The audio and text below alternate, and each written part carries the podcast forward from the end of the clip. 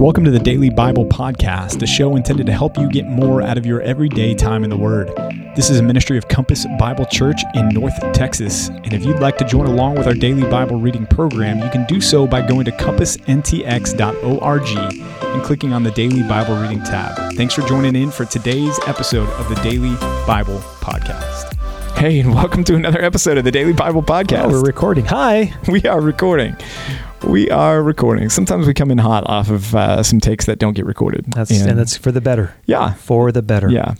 Hey, it's August 26th. Happy anniversary to my bride. Oh, you said you were going to sing her a song. What's the song you're going to sing for her, bro? Did not. I you said you were going to go all Barry Manilow on her and you were gonna like get your, you were gonna get her ready for what was gonna happen later. Is what Yikes. you were saying. What were you meaning by Whoa. that? Whoa, whoa! What would you What do you mean by that? From Taylor Swift yesterday to now this, I am uncomfortable. Hey man, let's celebrate the marriage bed, bro. Seventeen years. I'm, I'm willing to celebrate that. That's awesome, years. dude. Yeah, we're excited. It's uh, it's been good, and uh, man, it's it's such a blessing to have a godly wife. Indeed, and I'm thankful for her for sure. She has been uh, a, a, more than adequate helpmeet for me in life and ministry and yeah. What are some of the things you appreciate most about Amanda? Uh, obviously, what you just said, she's an adequate helpmeet. She's she's done so much more than that. Um, yeah. What do you What do you love about her? She's excellent. She's she manages our home super well. With mm. in while I'm at work, I mean, she handles our kids with excellence and crushes it. Is patient with them, and she's a gifted uh, teacher uh, with them and and mm. training them, and and um, that's great. She's she's very outgoing, which is awesome. Yeah, and she's uh, super fun. She helps me in that in ministry, wherein she can connect with people really easily. Yeah, and, you uh, struggle with that, but she does a great yeah, job. Well, you know, I can only do so much. She's a great hostess of people. But yes, she is. I just like being with her. I mean, I've always she and I have always just enjoyed spending time together. We still go on walks together, probably twice a week, and uh, just enjoy spending time together. Besides your wedding date, what's one of your favorite memories of you and Amanda? And kids. Obviously, kids and wedding date. Take those off the table. Take all those off the table. Favorite memories with her. I think our first year of marriage was just sweet together because we lived down in New Braunfels and uh, we were we didn't really know anybody for that first year, so it was just the two of us. Wow. And you know, your first year of marriage, you're figuring things out and you're yeah. trying to to figure out life and everything else and you know, we would go to the grocery store and, and just have fun, you know, buying groceries together and Aww. figuring out our, our new routines and everything. So that was fun. That was a good memory. Um, man, I feel like the honeymoon is that one vacation you just spend the rest of your life wanting to get back to and you never quite can, can you? That I mean, we went to Kauai for ours, which Dude, was so good. That was a tough way to start it. Yeah, yeah and uh, and it's just not been You're we not haven't been able to get back. I, well, after the kids move out, perhaps. But yeah, but I, I guess the, one of the reasons why that's so hard to answer that question is we just have so every day is memorable. Well, no, and I don't mean to be that you know sappy and, and ridiculous, but we I, I, feel like we our marriage has been marked by a lot of just good quality time spent together on a regular basis. It's great, you know, and and uh, we've put our kids to bed early from an early age and, and we get to spend time together in the evenings, whether it's watching a show together or just hanging out yeah. together. And, and that builds in good quality time wherein, yeah, we do dates and we do fun things and we do big things. But I, one, some of the best dating advice I ever got that I've carried into my marriage was from a guy when I was in college who said, make sure that you're not just doing fairy tale dates. Mm. That make sure you're going, in other words, he said, when you guys are dating, you guys should go out to Walmart when you need to buy more toothpaste mm-hmm. and go spend that time together and go buy toothpaste. Right. And that's your date and you're not going to a five star restaurant or anything else like that. Just learn to enjoy each other in the rhythms of life. And we've carried that into our marriage, and I think that's been super helpful. That's great, man. Well, Josh did mention having to go to bed at 5:30 p.m. every day, but that's super great that you guys have such a rich marriage. That's awesome, bro. Congratulations yeah, on know, 17 years. Thanks, brother. We're we're happy to to be here. Do another 17 at least. At least, at least. I, I pray for that for for sure. All right, for sure. Well, hey, we are in Psalm 127, 128, 129 and 130. No, we're not in 127. We did that yesterday. 128 through 131. See, Dude, what, what's happening over here? I don't here? know. I'm There's off such a breakdown. I'm off it. It's too many 120s. Okay. I, I'm going to give you grace, but not tomorrow. Well, you know what? Even as off of it as I am, I still would have been a, a decent contributor in the Republican debates the other night. Did you, did you see any of those? I did not, man. Yeah. You know, because I'm not a glutton for punishment. I just thought, you know, I could stick forks in my eyes or do this thing. I went with the forks. Well, it was on Wednesday night, so you were in student ministry. It was in youth group oh, yeah. time, and uh, my wife and I watched it, and yeah, it. If, I think Mohler's take on it was great. The day after, he just said, "This is is a, a joke compared to what politics used to be." And uh, come I, quickly, Lord Jesus. Yes, yes, please, please. But hey, let's talk about the Psalms. Psalm 128. Um, again, songs of ascents. We're still in the, that section here, and will continue to be. But it opens up. Blessed is everyone who fears the Lord and who walks in His ways. Preach it. Yep. I mean, that's that's that word blessed there means happy um, or uh, or benefited. It's a, it's a good thing. It's a benefit for us to do these. You will eat the fruit of your labor of your hands and be blessed, and it will be well with you. Your wife is going to be a fruitful vine. Your children, again, picking up on the context from 127, your children are going to be like olive shoots around your table. So there's mm-hmm. good things that come when we serve the Lord, and that's true of our families as well. One quick note on verse 1 here. I want to point out something to you. We've said before, but it would be helpful to remind you again. Hebrew poetry functions off of something called parallelism. In English, our poetry typically is rhyme, rhyme and cadence. But in Hebrew, the it's a, it's the parallelism parallelism is the primary feature. So line A plus line B. Now, line A could be just like line B, or line A could be in contrast to line B, or line A could be uh, in some variation, an addition, an, a supplement to line B or A, however I just said that. So for verse 1, blessed is everyone who fears the Lord. That's line A. Line B, who walks in his ways. So line 1, line A, blessed is everyone who fears the Lord, seems to work in conjunction with line B, who walks in his ways. In other words, how do you know someone fears the Lord? They walk in his ways. And those people are the blessed ones. So keep that in mind as you read through the, the Hebrew poetry. Parallelism is the way that they do things. Yep. Pay close attention. Yeah, helpful interpretive principle there for sure. Psalm 129 is a, a psalm of, uh, of affliction, still a song of ascents, but um, they are uh, lamenting things here. And an interesting line in verse 5 May all who hate Zion be put to shame and turn backwards. Now, uh, harkening back to the debates on Wednesday night, that came up uh, foreign policy regarding Israel. And so the United States has long been an ally of Israel. We've talked about it uh, here that the United States is not Israel 2.0, but is it a good thing for us to desire good things for Israel? Is it a biblical principle for us to uh, to even politically think about as voting principles, you know, those concepts of, of wanting to do good to Israel? And I think the answer is yes. I think that, that there's still a, a, principle that undergirds things here where there's a future for Israel, and it's good for us to be uh, aligned with Israel. When you think to the Abrahamic covenant, which is still in action, by the way, uh, I will bless those who bless you, and those who curse you, I will curse. Um, that applies to Israel. And so when we think about that, we certainly don't want to be on the side that is cursing Israel. We want to be on the side that is blessing Israel. Amen. Psalm 130 then uh, is a, a, great one that uh, is for someone who is, is suffering and going through the valley. Out of the depths I cry to you, O Lord. Um, this plea for the Lord to respond, to the Lord to uh, to even to pardon. Look at verse three. If you should mark iniquities, who could stand before you, O Lord? But with you, there's forgiveness that you may be feared. Again, the, the gospel is dripping from verses three and four. If God would keep a record of, of our sins, who could stand before Him? No one. No one, not a single person, not a single pastor, not a single leader, no one could stand before God. But with you, there's forgiveness that you may be feared. Um, I wait for the Lord. My soul waits, and in His word I hope. My soul waits for the Lord more than the watchman for the morning, more than the watchman for the morning. I remember driving from California to uh, Texas quite a few times over the, the, course of my life, and sometimes I would drive through the night, through the night. And as you're driving through the night, whichever direction you're going, you're, you're desperate for sunlight and you're just waiting for it and you're just looking for the sun to break over the horizon because it, you're just exhausted driving yeah. straight through. And that 2 a.m 3 a.m 4 a.m clicks by on the on the clock and it just it's so brutal at times and you're just longing for calling out for the, the morning light. And that's uh, I have to imagine the same as the watchmen were desperate for the morning because the morning meant safety the morning meant peace the morning meant confidence. And the thing is morning always comes Morning always comes. Hmm. And so even though we're waiting, we can have confidence that the morning will come. We don't know when it will come. It doesn't always come according to our timeline, but morning does always come. Metaphorically speaking, we can have that same confidence. I think I feel this exact same way when I'm in the Chick fil A drive through line. I'm waiting for them crisp cut fries, and I just, it's like with this guy in front of me, what did he order? Where's Why is it Chick-fil-A taking so long? Why does he have a Bible Church sticker on the back? I start honking the horn, and yeah. then I realize it's Pastor PJ. Yeah, sorry about that, man. Yeah, I ordered one of everything. I want them crisp cut fries, bro. Yeah. Psalm 131 then I have calmed and quieted my soul. I do not occupy my thing myself with things too great and too marvelous for me. You know, eh, last Oh, wait, wait, wait. I got to ask you about Psalm 130 verse 4. Go, rewind. Yep. How does forgiveness result in fearing God? Yeah. That Great. doesn't seem to make sense. Well, you, you kind of answered this in 128.1. Blessed everyone who fears the Lord, who walks in his ways. When we rightly appreciate the forgiveness that we have received from God, it's going to transform our lives, especially when we're talking about the gospel.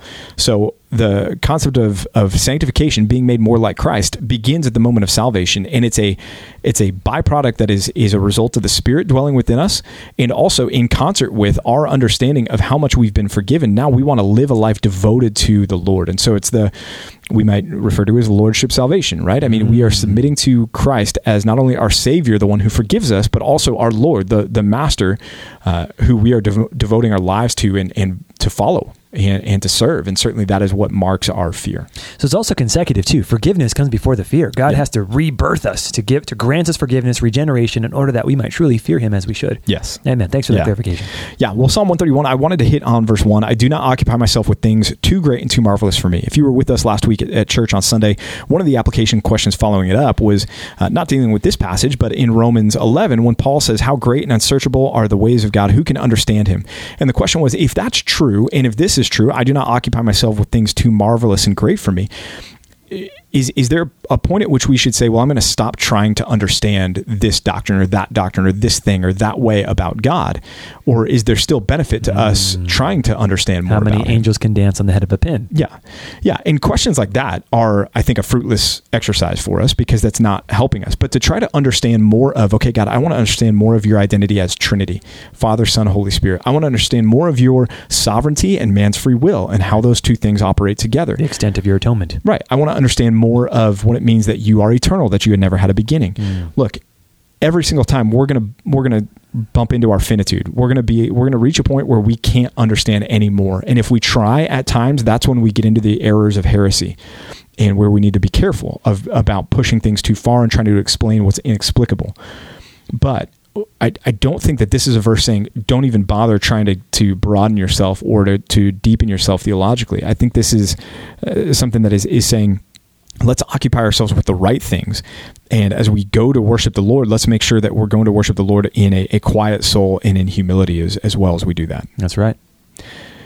All right, well, let's jump over to 1 Corinthians chapter 7, verses 25 through the end of chapter 7, which I believe is verse 49, or 40, 40, verse 40. 40. 25 through 40. That's what I said whole time. Clearly.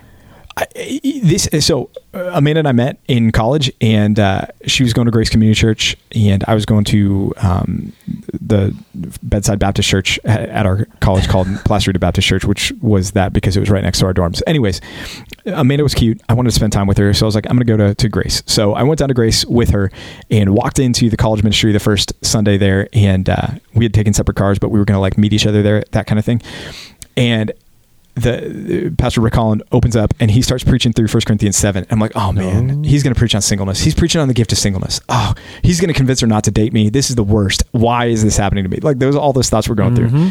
Turned out it was the opposite. He was like, marriage is good. You guys need to get married. I was like, this is amazing. This is a good thing. But I, I love this concept of how he treats singleness in 1 Corinthians 7. We touched on it a bit last podcast, but Barely. Paul was single. Yeah. He never married. Um, and uh, and so he had a unique perspective on this. And Paul's careful in 1 Corinthians 7. You may have noticed where he says, I say this, or the Lord says this.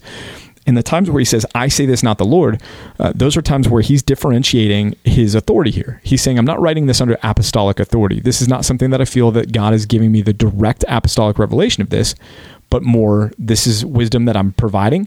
However, you should probably listen to me. I think I've got some good things to contribute to the page. But he does differentiate when he says, This is something I can clearly say is from the Lord versus this is something I'm writing to you that I think is wisdom, but you don't necessarily need to take this to the bank in the same way. Is it? But this is scripture, though. So isn't it now the same? It's the same thing. It's equivalent authority. It is. It is. And that's true. No, that's true. And that's fair. It is the inspired word of God. However, it's the inspired word of God that, under the inspiration, is helping us to understand. Paul's not saying everyone everywhere needs to be single. He himself is giving us the permission to choose whether or not we want to obey Oh, okay. this command. Yeah. That's what I mean by I that. track with that, yeah. yeah. Not saying this is not the Bible. yeah. I did say, I did say that. Emergency brake. Yeah, I, just-. I, I thought you were making a distinction between Jesus and Paul, as though there is an opposite. No. I think that he's exercising the the apostolic authority to say Jesus didn't say this, but I'm saying this. Right. So you should listen to this. Right. But giving the caveat to say, this is not a direct command from the Lord. This Yeah. is not if you choose to marry, you're not in sin, Right. Which he says Right. here. But um, the gift of singleness, that's something that you may have heard thrown around. And maybe some of you listening to this are single and you're thinking to yourself, uh, man, I'd really like to return this gift. I don't want this. gift. I don't want Is this Is there a receipt? Right. Um, you know, at, at some point in time in our lives, every single person has the gift of singleness because none of us are born married. And so uh, the, the question is, and Paul's point here is not the length and, and the term of your singleness, but what are you doing with your singleness? And he makes an argument, a compelling argument for why singleness is a gift. And he talks about there that it- when you are single, you are free to focus your efforts completely on God and the things of the Lord. Kingdom, man. Yeah. Wow. And uh, and I- I- I'll tell you what, there are some single people in our church that are doing that, and it's awesome, and it's great to see that, and That's they're they're expending themselves for the Lord. And he's not saying that to go home and be anxious about your spouse or your kids is, is an evil thing or a wicked thing or a bad thing. He's just saying that's the reality of marriage. Yeah, Your affections are divided. Um, and so he's his point here, and, and I think our encouragement from this passage is, hey, if you've got the gift of singleness right now in your life, use it well. Use Right. it well, and use it the way that Paul would want you to use it, and say you've got extra bandwidth to to give yourself to the things of the Lord. What do you say to this the the young man who says, "Well, yeah, Paul could say this, but Paul the apostle was treated very differently than a young man who's pursuing pastoral ministry today. If a young man was pursuing pastoral ministry and he came was like, "Yeah, I'm single and I'm going to stay single. My heart's fully devoted to the Lord." Um, do you think there's any potential hangups or difficulties that he would have to overcome to, to really embrace a passage like this? From a from a the church that might be looking at him, practical perspective. Yeah, practical. I mean, even from Yeah. a the fa- like a family, a family that's following a pastor and he's single, never married. I think there's some obstacles there, real obstacles that are practical. percent. Hundred percent, and and that's why I think maybe if you're looking at going into ministry, maybe that's a situation where this is not a situ uh, a, an applicable passage to you that you would say, I feel like I've got the gift of ministry and or the gift of singleness, and I want to go into vocational ministry. Um, you, think about student ministry. You, you couldn't be a, a single pastor in student ministry for very long without concerns being raised, even if you were for sure. you know, as integrous as they come, there, there would still be question marks, right?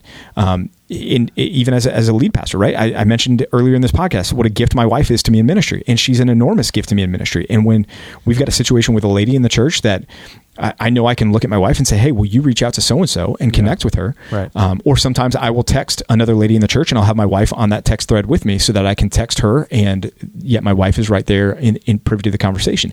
If I'm a single pastor, I, I can't do those things, Mm-hmm. and I'm just opening the door to unnecessary risk and temptation, um, or charges that could come from somebody, right? Or whatever it may be. So I'm not saying no single person can go into vocational ministry, but maybe not in the traditional sense of what we think of as ministry. Certainly, and in today's day and age, it's so hard to, as you're saying, it's so hard to maintain that integrous position when people look at you and oh, are, are going to raise an eyebrow and say, well, "How are you leading ministry? I mean, what kind of experience do you have? Can you really speak to my situation? You're not a married man or a married woman or what have you." So, yeah, this is clearly a unique time in the church's life, a unique time in Paul's life, where he could speak authoritatively. He himself was likely not married, at least as far as we could tell, um, likely without kids. We don't hear any mention of either one of those in the text. But notice that Scripture does privilege singleness. And that's not the way the church typically understands it today. True. It's understood much more as a burden and a curse, and everyone's like, "Oh, just stay in it. You know, someday you're going to get married." And perhaps, perhaps for some of those singles, that's that's maybe rubbing in the wrong way because they, perhaps like Paul, see their their singleness as a gift to be embraced rather than a curse to be overcome. Even when and some people out there may be thinking well yeah like the churches that don't have singles ministries they're ignoring the singles. But how often do you go to a singles ministry that the whole goal of that singles ministry is to solve singleness for the people that are part of that ministry? Right. it's like they're treating it like it is a problem rather than saying well we don't have a singles ministry because we have a, a ministry to everybody in the church. Like you're not distinct from the the people that are married in the church just because you're single in the sense that you need your own ministry so we can solve this and then get you into the marriage ministry where all the rest of the people are Right. like we want you involved in our community groups we want you serving we want you participating we want you engaged just like we want everybody engaged singleness is not a disease or an obstacle to overcome in fact paul's arguing the opposite there Well, would you say though that most people, most most people are not called to singleness? Yeah. Is that fair? I mean, maybe ninety nine percent. I can't. I can't really. Yeah. I can think of maybe five people that I've known in my whole life that were called to singleness, and that was their thing. Yeah, I would agree with that. And, I, you know, I think part of that is um, what he's talked about already in this. If you desire to be married, it's good for you to be married. If you burn with passion, you should get married, right? He's, he said those things as kind of some markers that might indicate, okay, I this is not the gift of singleness. And to be clear, then, when we say that, or when he says that, that's referring to sexual desire. If you Right. have strong sexual desire that desires to be fulfilled, um, you should certainly marry because Right. that's going to be a, a form of temptation for you. Does that mean then that the single person probably doesn't have those same struggles? I think it at least suggests something of that nature. Right, right, and and this may be seasons of life too, right? It may be that that you are a single person who gets married, and maybe that marriage ends. Either the spouse dies, or you go through a divorce, Yeah, or whatever. And afterwards, you sit there and you feel th- that you are, are content in that state of being single. Yeah. Um, either because you, you're convicted that that's God's will on your life based on the results and the circumstances that you faced during the, the dissolution of the marriage, or because you are are simply truly content in the the state that you're in. And so I- I do think there can be seasons with this as well. That's right. Well, y'all, thanks for joining in for another episode of the Daily Bible Podcast. And we hope and pray that you'll join us tomorrow for another episode as we tackle the next section of the Bible together. Looking forward to seeing you there. Hey, thanks for joining us for another episode of the Daily Bible Podcast. We hope and pray this has been a blessing to you and your time in the Word. If it has, if you would subscribe to this podcast, leave a like, leave a comment, and share it with some friends and family, that would be awesome. If you need more information about Compass Bible Church here in North Texas, you can go to compassntx.org. Again, that's compassntx.org, and we'll be back with you tomorrow for another episode of the Daily Bible Podcast.